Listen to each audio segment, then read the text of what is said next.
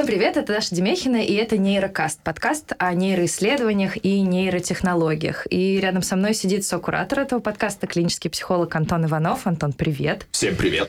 Расскажи, какую тему мы сегодня будем обсуждать. Сегодня наша тема неимоверно интересна. Это тема нейрореабилитации и нейроассистивные технологии. И у нас очень много интересных гостей, с которыми мы сейчас познакомимся. Да, сегодня у нас на самом деле достаточно много гостей, поэтому внимательно следите за представлением, чтобы не спутать все мужские голоса, которые вы сегодня услышите. Сегодня у нас в гостях э, Роман Люкманов, врач-невролог, кандидат медицинских наук, научный сотрудник отделения нейрореабилитации и руководитель группы нейроинтерфейсов научного центра неврологии. Добрый день. Добрый день. Также сегодня с нами обсуждать нейрореабилитацию будет Александр Зонов, психолог, практический психофизиолог и продукт-менеджер направления нейроинтерфейсов компании Neyrobotics. Привет. Добрый день. И еще сегодня с нами Сидоров Юрий, аналитик-мастер данных Международной засекреченной организации, судя по всему. Да, Анкноу, да. Привет. Привет. Человек с инвалидностью в результате травмы спинного мозга, который сегодня нам э, на своем личном опыте расскажет, в общем, как работает нейрореабилитация, как она действительно ли она работает. Антон, ты так смеешься, а у меня каждый раз, когда я сталкиваюсь с технологиями, я философ и занимаюсь искусством, у меня всегда есть вопрос, гимик или нет, да, действительно ли это такая супертехнология, которая изменила нашу жизнь, или это все-таки, знаете, как бы нечто инновационное в кавычках, что просто широко пиарится. Итак, а самый интересный вопрос, и любой из нас может на него ответить, а что такое нейрореабилитация? Как мы ее понимаем? Чтобы наши слушатели представляли, о чем будет идти речь дальше. Саша, начнешь? Ну, хорошо, давайте начну я, так как э, наша компания на протяжении 5-6 лет занимается разработкой оборудования для нейрореабилитации. И изначально наше направление это было нейрокомпьютерные интерфейсы – то есть технология, которая позволила бы людям с ограниченными возможностями, у которых не двигаются руки, не двигаются ноги или частично обездвижены, могли бы управлять чем-либо с помощью силы мысли. Ну, это в кавычках условно. Мне очень мысли. нравится каждый раз, когда говорят «сила мысли», звучит да. очень магически. Это проще, да, объяснить, что это сила мысли. На самом деле никакой силы мысли нету. Просто берутся определенные паттерны мозговой активности, с помощью определенного классификатора они расшифровываются, распределяются по определенным состояниям. У человека, например, представил себе движение рукой левой, представил движение рукой правой. Это два разных паттерна, которые программа может как-то идентифицировать. Либо человек хорошо сконцентрировался, расслабился, деконцентрировался. Это тоже некоторые паттерны, которые программное обеспечение может э, хорошо классифицировать. И уже эти паттерны мы можем использовать для а, подачи команды на управление, на какой-то управляемый объект. Изначально это была глобальная идея, она родилась, по-моему, в 2012 году в рамках эгиды «Россия 2045», когда основная глобальная идея была, чтобы сделать человека аватара, и можно было управлять дистанционно на расстоянии и посылать, например, этого аватара на Луну, на Марс, в какие-то зоны, где человек не может находиться, где ему опасно находиться. Ну или также заменять его в какой-то там развлекательной сфере. Футуристический достаточно проект был, но тем не менее он инициировал то, что а, мы имеем сейчас. Да, а что он... мы имеем сейчас с нейрореабилитацией? Да, мы сейчас имеем что? Мы начали делать специально руку, как бы одна из подзадач была сделать руку сначала, которая управлялась бы силой мысли. То есть подавались ей определенные команды, нажатия на определенные схваты, чтобы человек, например, у которого нет руки, он мог самостоятельно подать команду от мысли, как своей нормальной рукой, и взять какой-то предмет, либо выполнить какие-то манипуляции с помощью этой руки. Эта идея начала развиваться постепенно, и мы поняли, что ну, это достаточно сложный момент, и появились всякие разные побочные продукты в виде э, руки, которая управляется, там, например, от миограммы, мышечной активности. То есть мы сгибаем какие-то части мышцы остаточные, и рука там выполняет какой-то небольшой схват. Она там берет, либо отпускает, либо сжимает в кулак, либо щупать какую-то берет. Но ну, здесь тоже речь идет о протезе, я правильно понимаю? Да, да, это именно протез. Должен был быть нейропротез, стал миопротез. Различные зарубежные, российские компании активно развиваются в этом направлении. Мы не отстаем от зарубежных технологий. У нас есть хорошие продукты, есть разные компании, которые занимаются э, протезами рук, протезами ног. То есть протезы это одно такое направление нейрореабилитации, да, да, это одно из направлений. очень широкое, от такого футуристической возможности создать аватара до более прикладного. Ну, я бы сказал, наверное, что это, скорее всего, определенная ступень в процессе достижения этой цели. Да, да, это определенная ступень, это определенный шаг, а на пути к такому глобальному проекту, как аватар, условно говоря. Если говорить о нейрореабилитации как медицинской категории, то в данный момент принято употреблять этот термин как в общем значении, да, нейрореабилитация как объединяющий такой процесс, все виды этой реабилитации, либо как более частную такую вещь. Нейрореабилитация – это процесс восстановления собственных, утраченных или в какой-то степени нарушенных функций. То есть развился инсульт, появились какие-то двигательные или речевые нарушения, и пациент вместе с родственниками, вместе с врачом, вместе с логопедом, афазиологом, вместе с психологом работают над тем, чтобы приблизиться к своей исходной норме, которая каким-то образом была нарушена. Вот это нейрореабилитация. А что же здесь То есть нейро? восстановление. Что же здесь? Я к этому Да. перейду немножко позже. Другой процесс, который начинается и продолжается тогда, когда полностью функции восстановить невозможно, это абилитация. То есть, когда специалисты вместе с пациентом занимаются тем, что берут сохранившиеся функции, то есть движение редко нарушается полностью. Как правило, что-то остается, какие-то мышцы или группы мышц функционируют. И адаптируют вот этот остаточный двигательный потенциал к реальности бытовой, социальной или трудовой. Вот это абилитация. Мы берем оставшуюся часть функций и вовлекаем их в замен утраченных функций. И третий процесс – это адаптация. То есть тогда, когда речи о восстановлении собственных функций нет, абилитация по каким-то причинам невозможна или достигнут ее потолок, мы начинаем использовать какие-то технологии внешней среды. Протезы, экзоскелеты, кнопки, все что угодно, айтрекеры, с помощью которых человек отправляет функцию, которая каким-то образом нарушена, или трудовую, или бытовую, тем самым достигая своего возврата вот в тот Нормальный процесс жизни. да. паттерн э, активности, как до болезни. Если говорить о нейрореабилитации как частности, э, каким образом она работает в принципе, здесь мы приближаемся к обсуждению функций головного мозга как такого основного звена нервной системы и других частей нервной системы, которые принимают участие в реализации функций. Головной мозг – это в первую очередь органический субстрат. То есть у нас есть доли головного мозга, у нас есть ядра, у нас есть проводящая система, это белое вещество. И если по каким-то причинам в каком-то отделе головного мозга развивается болезнь, та или иная, инсульт, травма или какой-то дегенеративный процесс, вот эта структура нарушается. И вслед за этой нарушенной структурой нарушается и функция, которая отправляется этим участком мозга.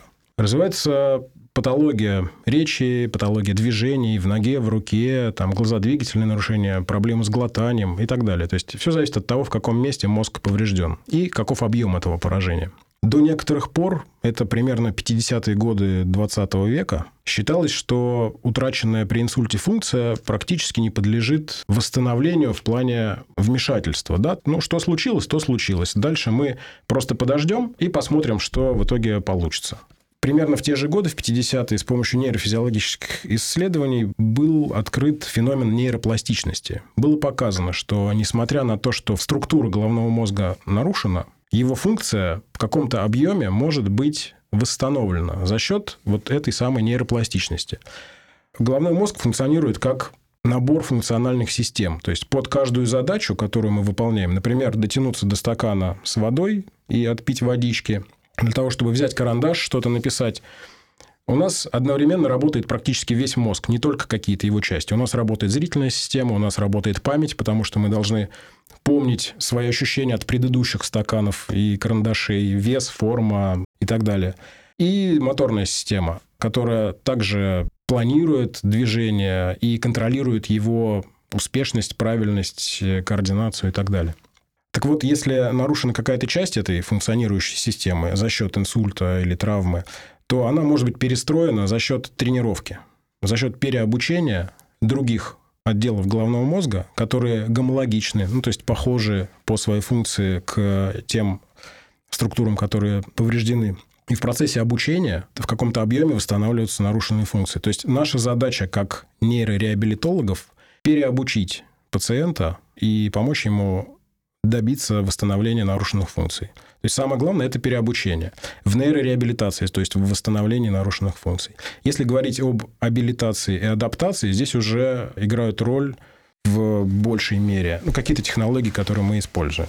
Если говорить э, о нейроинтерфейсах в нейрореабилитации, то есть именно в восстановлении функций, то у нас нейроинтерфейсы, основанные на представлении движения, это вот то, о чем рассказывал Александр, используются в качестве предъявителя обратной связи. То есть человек после инсульта при полностью отсутствующем движении в руке чаще всего не утрачивает способности представлять такое движение.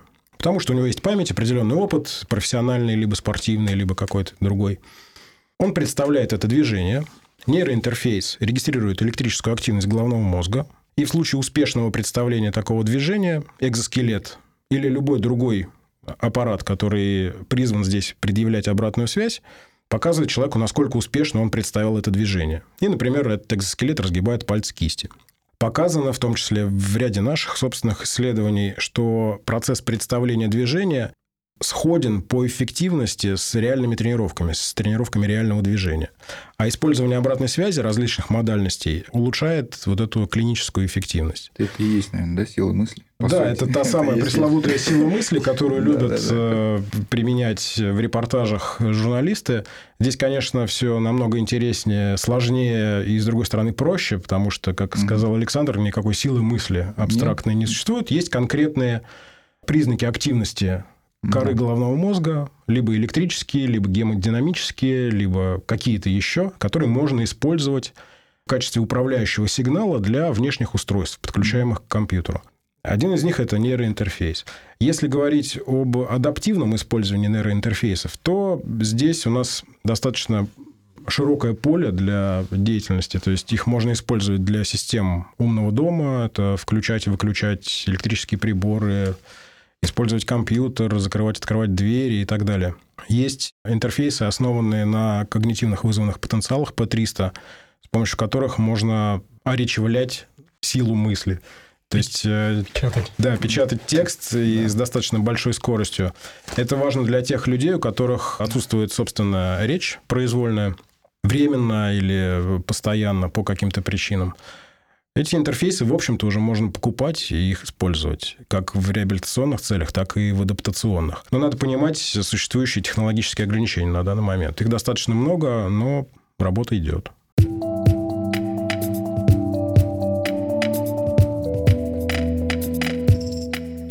Насколько те технологии, о которых мы сейчас говорим, они массово доступны?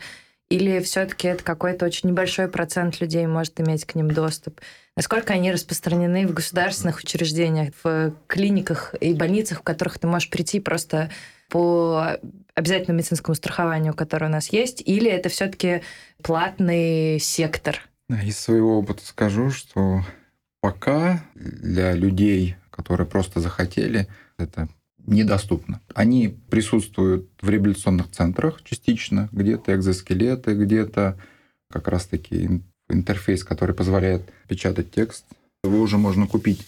Но говорить о том, что они доступны благодаря действиям нашего государства, пока преждевременно. Пока механизм государственный долго обрабатывает это все дело, и в широких а, кругах их нет. Ну, то есть это скорее экспериментальные такие разработки, ну, которые не, не существуют? Нет, не экспериментальные. Это скорее они уже признаны, прошли все испытания, по крайней мере, экзоскелеты точно. Я сам участвовал в, в разработке их. Приглашали э, человек, наверное, 10-20 и смотрели, какие результаты у них после применения экзоскелета и так далее. И они уже в производстве. Но для личного пользования достаточно сложно, мне кажется, на данный момент. Они, в принципе, есть в продаже, да, их можно купить, что-то, какие-то изделия можно приобрести для личного пользования, но есть такая проблема цены. Это не дешево, да? Я да, так... это не дешево, это не дешево стоит, но купить это можно. Проблема в том, что сможет ли купить это себе человек, у которого ну, есть ограничения возможностей. Тут еще психология играет большую роль. То есть человек пока не знает, что он хочет, ему не представили, что это дает, и он не может решить, надо ему это или нет. Я вот, в принципе, участвовал в этом, да, и с самого начала понимаю, что это очень перспективная и нужная вещь, которая потом позволит людям а, лучше себя чувствовать вообще, в принципе, случись там какая-то травма. И большинство людей не знает, что они могут получить в результате этой нейрореабилитации, нейротехнологии, которые уже существуют. Это как раз э, хороший вопрос. Может быть, тогда мы поговорим о том, на кого направлена эта нейрореабилитация, то есть после каких травм, после каких болезней это может оказаться очень эффективно. И действительно, твой вопрос, э, что там такого, да? Вот если действительно проблема в том, что люди просто не знают, что им это нужно. Да, если бы у них сейчас появилась возможность узнать, вот сейчас очень хороший момент для того, чтобы рассказать им, для того, чтобы они узнали.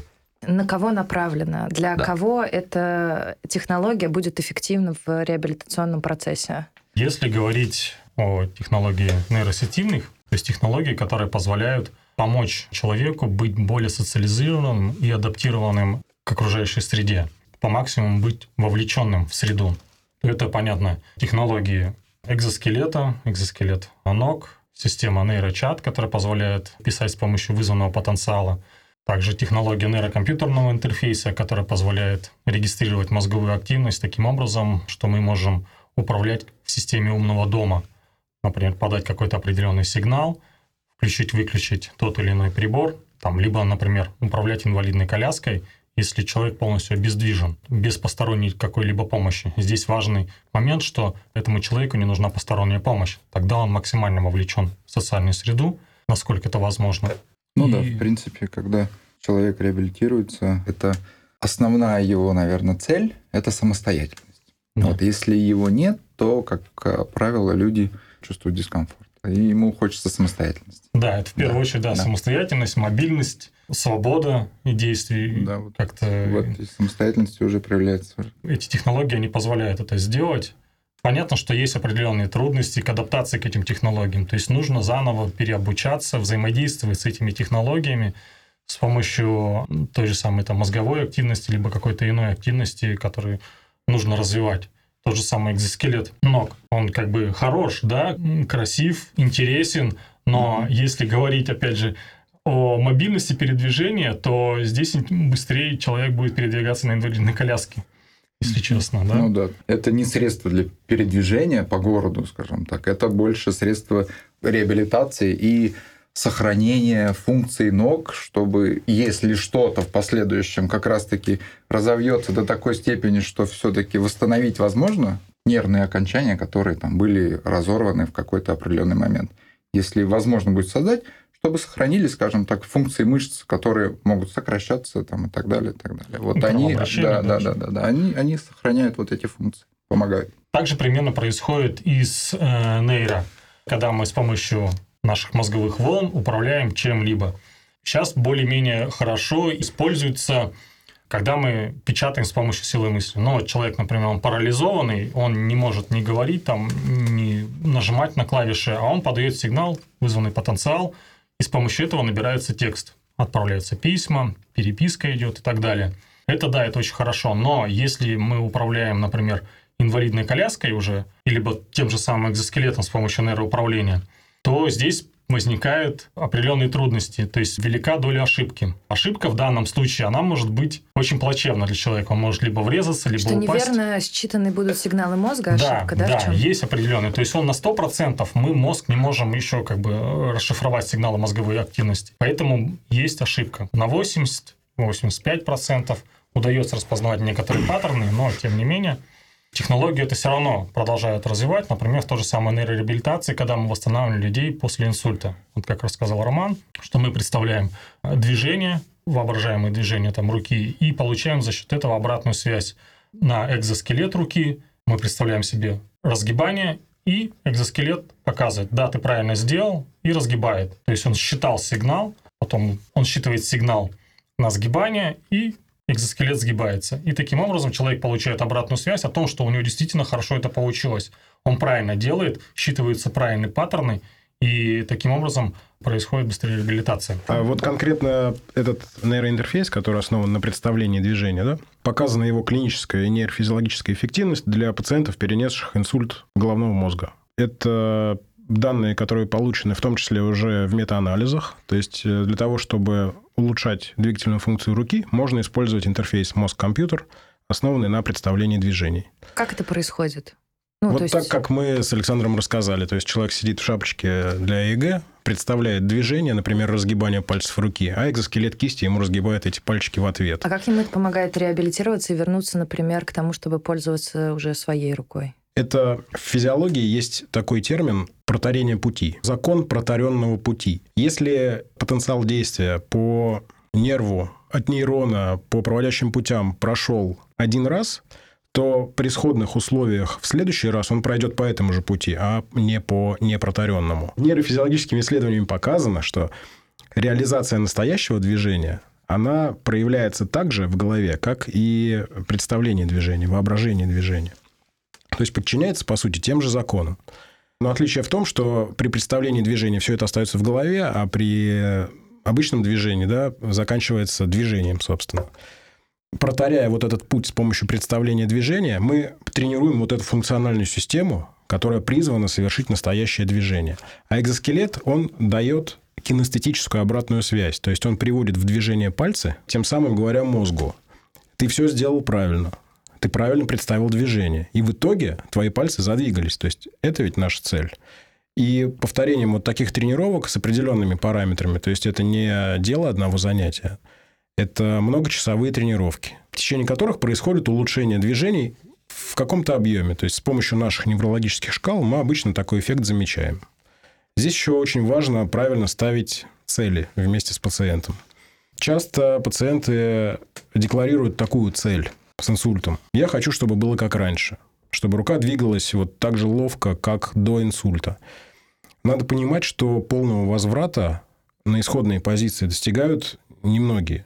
И здесь очень важно с самых ранних этапов правильно формулировать цели в соответствии со, с правилом SMART. Да? То есть они должны быть реалистичные, достижимые в определенный срок и так далее. И все эти цели должны быть обсуждены не только с пациентом, но и с его родственниками и со всеми членами реабилитационной команды, которые участвуют в такой реабилитации. И это избавит от лишних затрат энергетических, временных, финансовых, даст возможность правильно сформулировать план реабилитационных мероприятий, правильно привлечь нужные технологии, чтобы они не вредили, да, потому что если, например, какую-нибудь адаптационную технологию, какой-нибудь протез подключить на ранних этапах, то человек не будет тренировать функцию. Он полностью отнесет эту утраченную функцию на Протез. участие протеза в собственном движении. При том, что у него, возможно, есть потенциал, который нужно развивать и тренировать. И тот же самый протез, например, можно использовать для тренировки, но не для адаптации. И это одна из таких маленьких задач, которые вносят большой вклад в итоге. Поэтому здесь важно, имея инструмент, еще и правильно его применять. Нейроинтерфейсы – это один из тех инструментов, где часто происходит путаница. Да? Специалисты четко понимают, как правило, о чем мы говорим. Нейроинтерфейс для тренировки или нейроинтерфейс для адаптации и протезирования. То есть это два разных применения одной и той же технологии.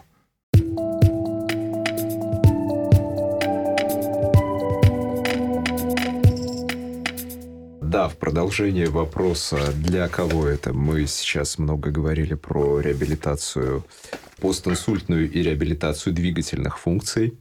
Еще у нас есть вопросы адаптации, когда реабилитация по тем или иным причинам невозможна, да, когда это перелом позвоночника. Какие еще существуют э, нозологии, в которых нейротехнологии могут быть полезны? Например, ДЦП. Да, тот же нейроинтерфейс, который мы исследовали в области постинсультной реабилитации, да. эта технология уже, собственно, вышла из лабораторных условий. Это устройство обладает регистрационным удостоверением как медицинское изделие. Его можно приобрести и поставить в клинике. Одним из таких, скажем, решений было, я не готов назвать конкретные учреждения, но я просто занимался обучением специалистов из Крыма, из крымских, по-моему, двух учреждений, где занимаются как раз проблемой ДЦП mm. и работают с детьми разных возрастов. Они использовали вот этот нейроинтерфейс, экзокисть, ну, совместно с РНИМУ изготовлен. Кстати, изготовили его магнитогорские НПО «Андроидная техника», которые сделали робот Федора. То есть какие-то технологии из космоса, транслированные в технологии вот здесь, которые на Земле работают э, на почве нейрореабилитации. В частности, вот это устройство экзокисть, которое поставили в каком-то крымском реабилитационном учреждении для детей, и где коллеги показывают какие-то клинические результаты, то есть они добиваются улучшения двигательных функций у пациентов у которых раньше таких результатов не добивались с помощью каких-то рутинных методов. Но следует э, здесь подчеркнуть, что эти исследования начались около двух лет назад. И делать какие-то далеко идущие выводы на данном этапе нельзя. То есть есть серия клинических случаев, которые описаны и опубликованы. На этом основании можно проводить более серьезные масштабные исследования, чтобы полностью измерить эффект и вообще оценить, есть он в принципе или нет. То, что мы сделали с инсультом, да, то есть это показано в метаанализах. То есть он эффективен в дополнение к основному протоколу реабилитации. Вот при соблюдении этих условий мы увидим какой-то эффект. Для пациентов с церебральным параличом эффективность нейроинтерфейсов показана ограниченно. Дальше будем смотреть. Надо помнить, что эта технология вошла в медицину сравнительно недавно. Из лаборатории она выбралась вот буквально в 2017 году. А, то есть это очень что-то свежее. Это да, очень да, свежее, да. да. Это свежее. не электростимуляция, которая уже там... Говорят, что с помощью электростимуляции хвостом ската чуть ли не Гиппократ пытался лечить мигрень. То есть он стимулировал скатом мозги. А можем ли мы в перспективе тот же самый нейроинтерфейс подключать не к экзоскелету, а к системе электростимуляции и также стимулировать мышцы? Это используется. Электростимуляция бывает также в качестве обратной связи. То есть мы можем в ответ на усилие мысли получить сокращение мышцы, индуцированное электрическим током. Кстати, это было продемонстрировано. На Сайбатлоне мы, когда ездили, там э, была дисциплина, э, когда человек с обездвиженными ногами, то есть травма спинная была, и э, с помощью электростимуляции мышц он двигал велосипедом, скажем так, такой лежачий специально, и преодолевал дистанцию. И была дисциплина вот как раз-таки, кто быстрее приедет, собственно. Проблема в том, что здесь стимуляция мышц происходила с помощью определенного алгоритма сжатие, разжатие определенных мышц. То есть как это, это вообще устроена вот, э, стимуляция скатом или розеткой? Берется электрический ток, два электрода, которые накладываются на целевую мышцу. У мышцы есть точки, в которых она наиболее электровозбудима. Электрическая стимуляция приводит к сокращению мышцы. Все. Дальше подбор силы тока, его продолжительности и других характеристик, а также задавание алгоритма срабатывания этой электрической стимуляции. Как сказал Александр, вот в таких циклических тренировках, которые описал Юрий с велосипедом, да, там педалирование. Это такой достаточно простой, цикличный процесс, где очень легко подобрать параметры стимуляции и целевые мышцы. Мы наложили электроды, прописали алгоритм, и все. Человек пытается делать какое-то усилие, либо с помощью датчиков, там, которые установлены, я не знаю, в велосипеде, либо с помощью датчиков миографии. Он индуцирует электростимуляцию, и происходит вот эта функциональная электростимуляция, которая в подкреплении его собственному движению усиливает мышечное сокращение. Угу. Да, тем самым улучшает двигательную функцию. С помощью интерфейса мозг-компьютер также можно заниматься такой же схожей стимуляцией. Но здесь задача сложнее, потому что с помощью интерфейса добиться электростимуляции сложнее, чем при циклической какой-то такой алгоритмизированной работе. То есть это более творческий процесс воображения и представления движения. Да, если человек хочет разжать, а у него, например, все равно подается сигнал сжатия. Ну, бывает такое. И это он постоянно будет сжимать, например, там руку, и у него сигнал электрический будет подаваться только на сжатие. Это может вызвать некоторый дискомфорт. Да, то есть здесь э, есть собственные сложности в каждом методе, его ограничения, которые тоже надо понимать, когда мы с этим работаем. И правильно, опять же, объяснять пациенту, что делать в том или ином случае.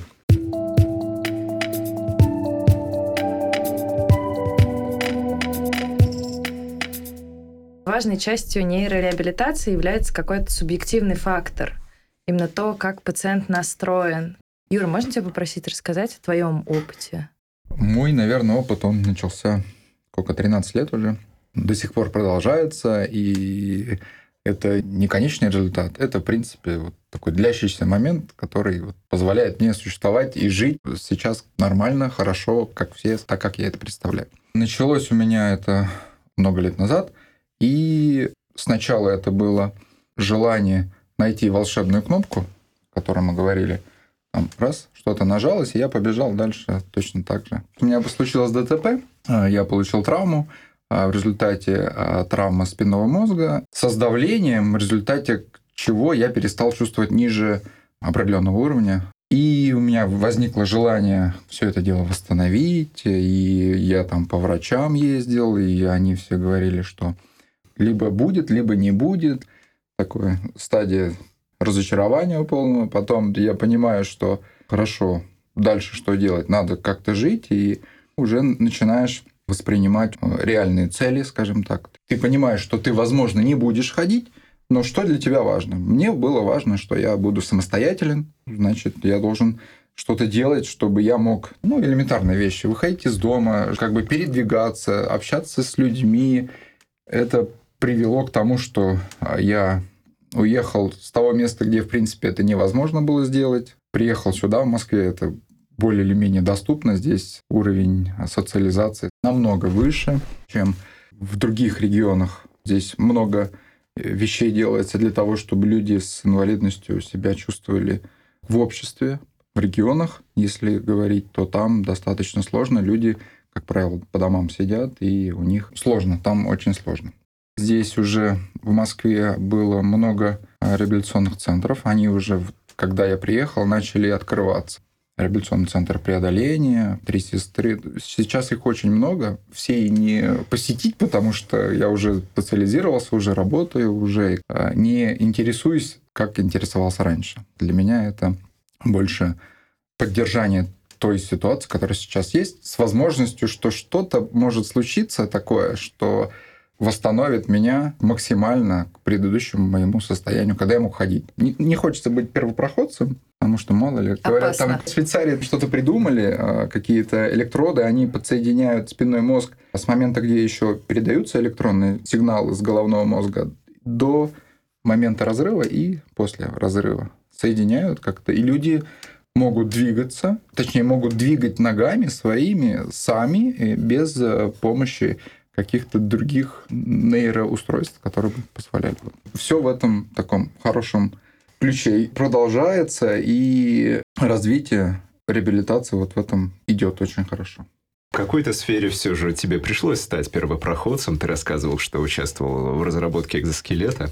Да, это было 16 год, да. Только-только все эти технологии привезли в реабилитационный центр – и начали испытывать на людях, у которых утрачена функция ходьбы, вот, кто получил травму спинного мозга, и на нас проводили исследования. Что это дает, как это восстанавливает, не восстанавливает.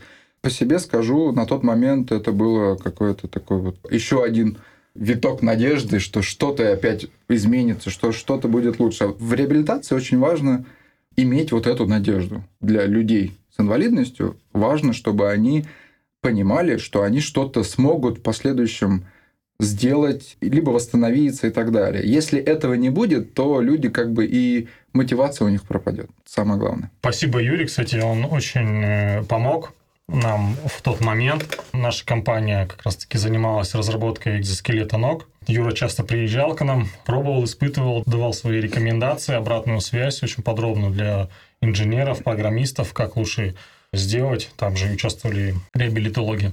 Нам удалось собрать экзоскелет в небольшие сроки достаточно и участвовать в международном соревновании в 2016 году в Цюрихе.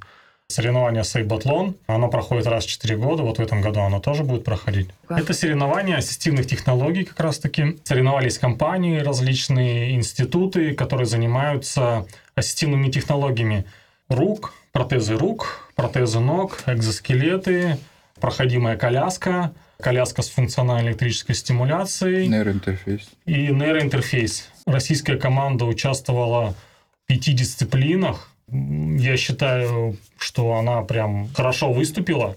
То, что это был первый раз, это была там другая страна, но тем не менее за короткие сроки мы сумели подготовиться очень хорошо к этому соревнованию. И неплохо выступить. Мы не заняли, к сожалению, никаких мест, были определенные технические сложности, которые мы решили потом уже. Но, тем не менее, мы показали о том, что у нас тоже есть технологии, и мы тоже можем заявить о себе и сказать, что Наравне с другими. наравне с другими компаниями зарубежными, э, такими достаточно именитыми. Так это соревнование людей или технологий? Это соревнование технологий, в первую очередь. Именно в которых технологий. участвуют люди с инвалидностью. Да. А люди с инвалидностью, они как раз-таки показывают, как эти технологии работают. Помогают вообще, да? Есть, жить. были специально трассы проложены, где человек должен быть. Взять карандаш, если у него, например, нет руки, а он пользуется протезом руки, взять карандаш, взять чашку, открыть дверь, повернуть ручку, взять какой-то предмет, переставить его на место и так далее. Застегнуть себе рубашку, что тоже достаточно непростая задача, но тем не менее люди справились. С экзоскелетом что нужно было тоже пройти определенную полосу препятствий, подняться по ступенькам, открыть дверь, и это все без посторонней помощи. Сам. Если какая-то, да, была посторонняя помощь, это уже был балл а, минус. Мне более интересно, конечно, было это нейрокомпьютерный интерфейс, и он был самый тихий по, по ажиотажу, по всему-всему. Но напряжение Да, там было да, больше, ну, чем во всех остальных дисциплинах точно. Да, то есть представьте, сидят операторы в нейроинтерфейсах, в шапочках, им нужно управлять виртуальным аватаром, который также будет проходить полосу препятствия, и в этой полосе он должен подавать определенные команды. Либо подпрыгнуть, перепрыгнуть через препятствие, либо проползти через препятствие, либо бежать по препятствию с ускоренным.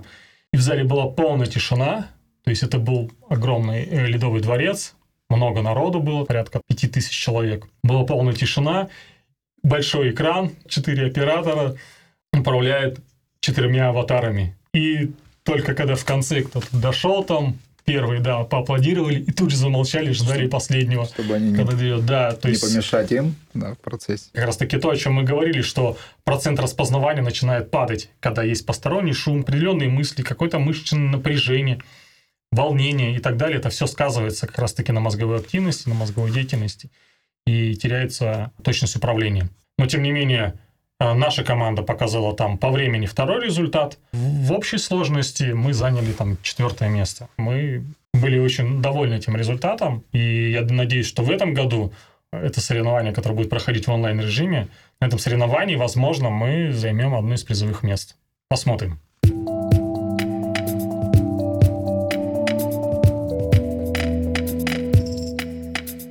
Интересно, что это подается в первую очередь как соревнование технологий, но при этом, насколько я понимаю, для того, чтобы подготовиться к этим соревнованиям, приходится готовить и технологии, и людей.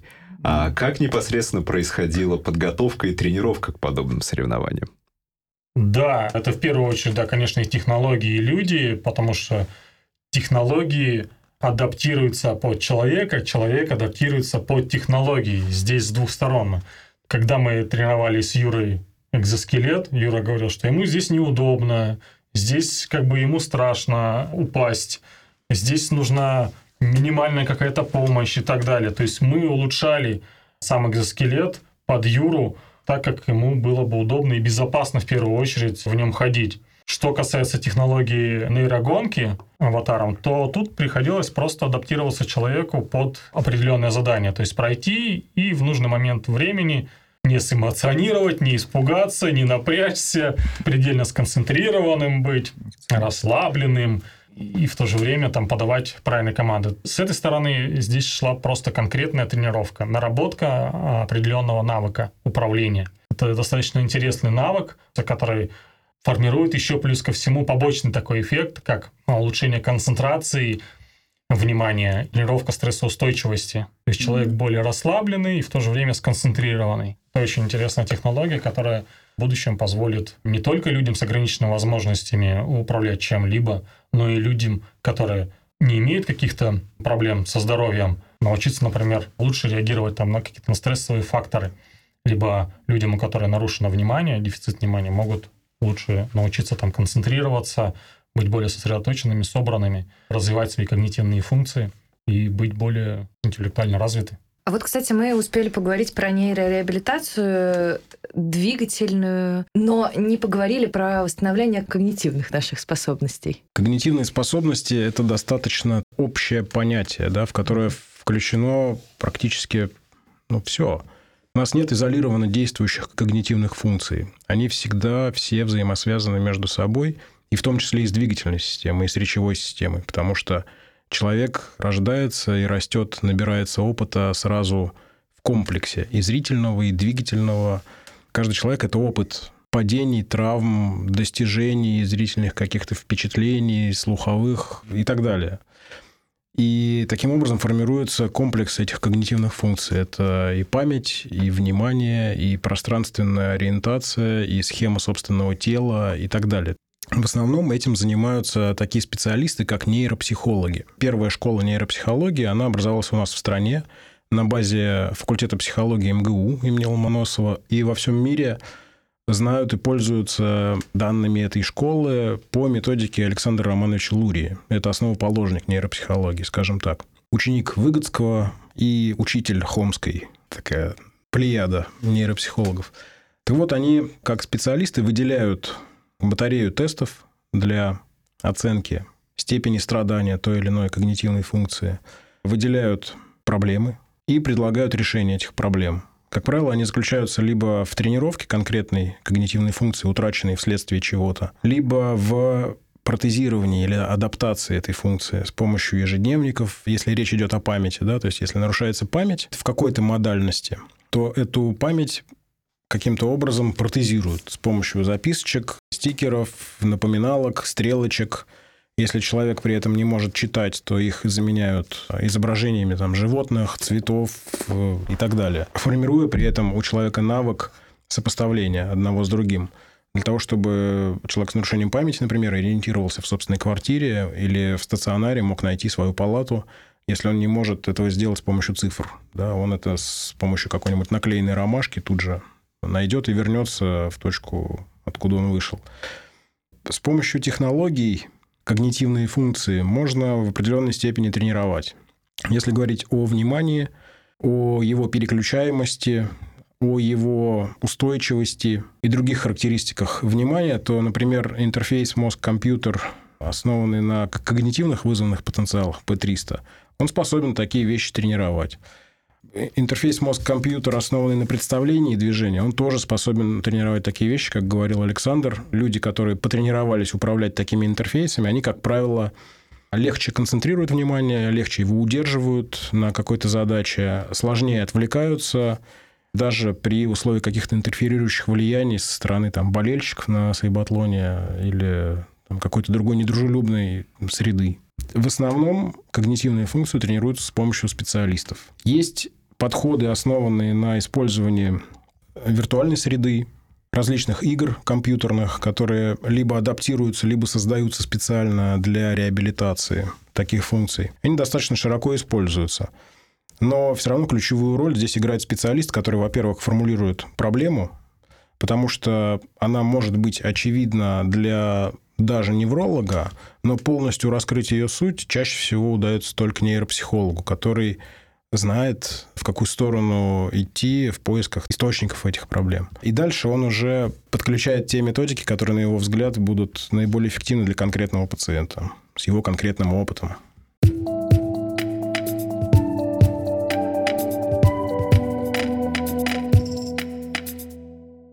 Ну, расскажи, как это изнутри происходит. В смысле, хорошо, сила мысли уберем, это да. магическую, вместе с волшебной кнопкой, это магические слова, но все же это как-то происходит. Вот какой опыт изнутри?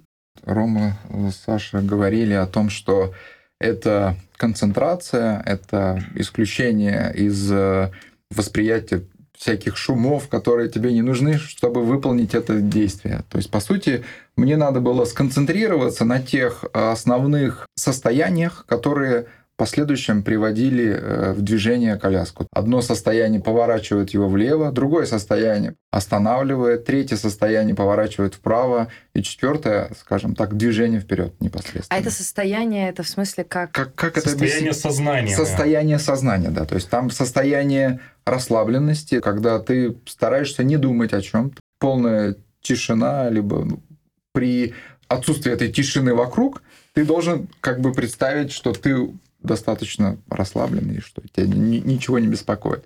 Потом э, противовес этому состоянию это полная концентрация. То есть ты создаешь некое такое интенсивное движение мыслей в голове, что у тебя очень э, сильно работает э, мыслительный процесс и ну и третье это какое-то промежуточное состояние, и четвертое возможность концентрации именно в какой-то точке головного мозга. Ну, где-то в центре головы. Ты Концентрация, шарик да, там, да, да, да. То есть, и переключение среди этих состояний э, позволяет управлять как раз-таки коляской. Да, а теперь вот на минуточку просто для себя представьте, насколько быстро вы сейчас, в данный момент, можете сконцентрироваться Переключиться. и одного- расслабиться. Да. Там, думать о, о розовом бегемоте и не думать о розовом бегемоте. Примерно вот это и происходило, и происходит Да. во время управления какой-либо коляски. Плюс много факторов, которые влияют. Там напряжение какое-то, из которого ты не можешь выбраться, а вдруг не получится, тут кто-то крикнул, там что-то кто-то сказал, помахал рукой и так далее. То есть нужно максимально абстрагироваться и в то же время быть сконцентрированным в процессе и управлять этим процессом так, чтобы достичь максимально лучшего результата. А еще соревновательный эффект идет, то есть они не по отдельности есть, Да, они есть там, есть там вол- вдвоем. волнение в неволнении, или наоборот, расслабленность состояния напряжения. Это достаточно сложно бывает. Это достаточно, да, интересное такое состояние э, сознания. Но, тем не менее, вызывает определенный интерес у людей, и многие хотят попробовать. Вот, а что же будет, если я научусь вот таким образом там, управлять той же самой коляской? А смогу ли я управлять там компьютером, там, мышкой, полноценно, например, нажимать клавиши, либо что-то печатать состоянием своим сознания? Это интересный эффект, это, это наше будущее на самом деле, и то, к чему мы стремимся. Переложить какую-то часть своей работы рутинной на мозг напрямую. То есть параллельно с чем-то можем управлять одним, параллельно чем-то другим. Такой человек может быть разносторонний.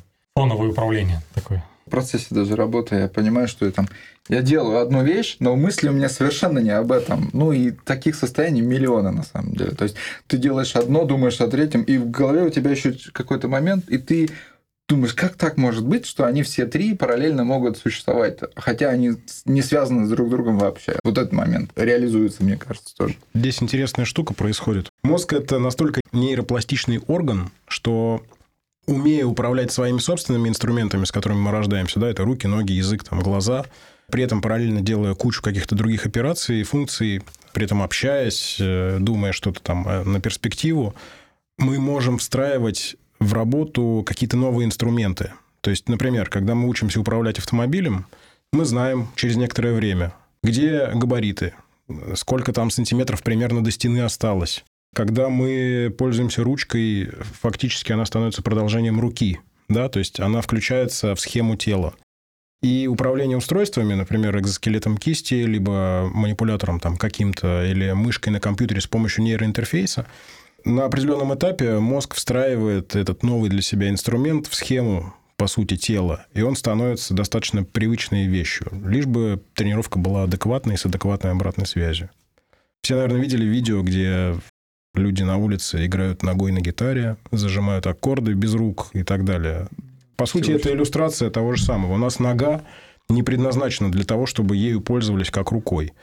Но в ситуации, когда выхода другого нет, мозг приспосабливает те инструменты, которые у него есть. Либо с помощью технологий их привлекает извне. Мой вопрос следующий как раз-таки о будущем.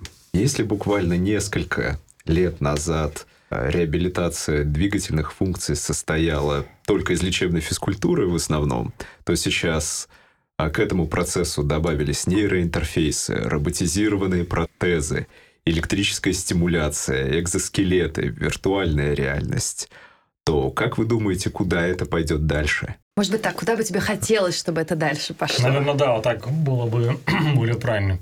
Понятно, должен быть какой-то новый алгоритм распознавания паттернов мозговой активности. Мозг мы еще очень и очень не скоро поймем, как работает, потому что, по сути, мы небольшой набор инструментов, с помощью которого мы можем разобрать какие-то некоторые сигналы мозговой активности. Сейчас движется технология в направлении сделать интерфейсы максимально миниатюрными, доступными и более адаптивными под человека, чтобы человек мог им пользоваться Ну да, Он сейчас звучит, что пользование любыми нейротехнологиями это достаточно сложная задача сама по себе. Да, да. Ну вот наша задача сделать так, чтобы, например, мы достали смартфон, посмотрели на него, а у нас где-то на ухе одет какой-то интерфейс, какой-то минимальный интерфейс на голове, и с помощью него мы не пользуемся, например, пальцем, а уже силой мысли передвигаем экран, делаем какие-то там заметки или так далее и тому подобное.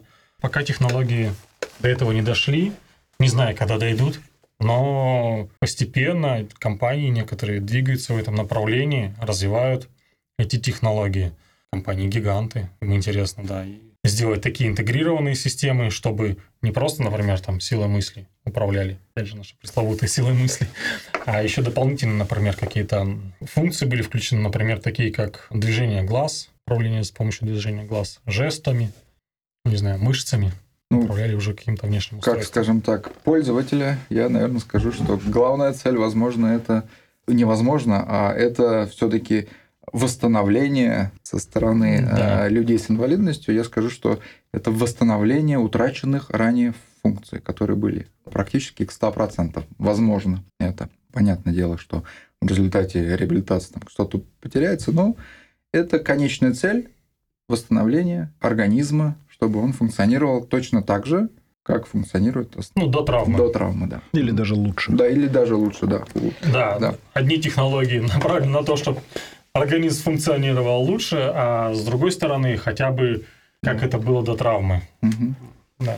В плане восстановления здесь будущее видится в клеточных технологиях, то есть э, рано или поздно будут созданы методы использования ножевых тканей, полноценных, специализированных и быстрого научения их функции утраченной. Да? То есть если говорить о повреждении структуры мозга головного, то здесь структура сама по себе важна, но важна еще и функция, которой эта структура была обучена в течение предыдущих лет. Да, если мы с помощью каких-то клеточных технологий восстановим структуру, то ее еще нужно и обучить.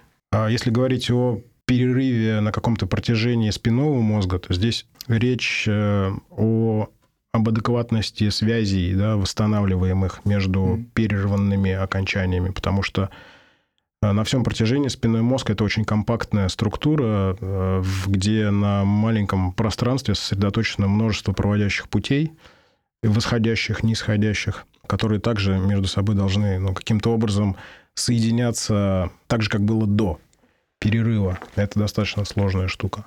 Еще будущее видится за созданием каких-то принципиально новых материалов, подобных мышцам, например, для того, чтобы уходить от громоздких конструкций экзоскелетов, чтобы они были более легкими, более органично переносились пациентами. Даже если сравнивать протезы, да, какие они были раньше, там из, из дерева вытачивались на, с помощью рубанка, и какие они сейчас, да, дети э, бегают, прыгают, играют в футбол, не имея там двух ног. Здесь, я думаю, будущее тоже из- за технологиями именно на, на материальном уровне. Можно еще также рассуждать по поводу нанотехнологий. Сейчас достаточно активно э, исследуются наночастицы, которые обладают заданными функциями, помещаются в пространство живой, собственно, среды, ткани, там, у мышей. И с помощью каких-то воздействий извне вот эта их функция либо активируется, либо каким-то образом модулируется. Например, с помощью магнитной стимуляции э, с высокой напряженностью. Будущее этих технологий, оно сейчас уже заложено, и мы становимся свидетелями их развития. Ну и больших прорывов, конечно, стоит ждать, так же, как вот в 90-е, в конце 90-х произошло, развитие такое лавинообразное компьютерных технологий, мощности компьютеров и методов обработки сигналов и большого количества информации. Сейчас это нейросети, искусственный интеллект, его зачатки какие-то, да. То есть э, здесь тоже следует ждать каких-то интересных вещей в ближайшее время. Еще посмотрим, кто кого чему будет учить. И кто займется нейрореабилитацией. Да. Вдруг в какой-то момент искусственный интеллект будет нейрореабилитировать нас. Да, он скажет, Совершенно что верно. так-то лучше делать. Правы. А Человек привык считать венцом эволюции себя. Мгм. Возможно, не мы венец, да, мы некое промежуточное звено, которое создало искусственный интеллект, который дальше уже возьмет все в свои руки. Как сказали Стругацкие, венец творения не человек, а рюмка коньяку.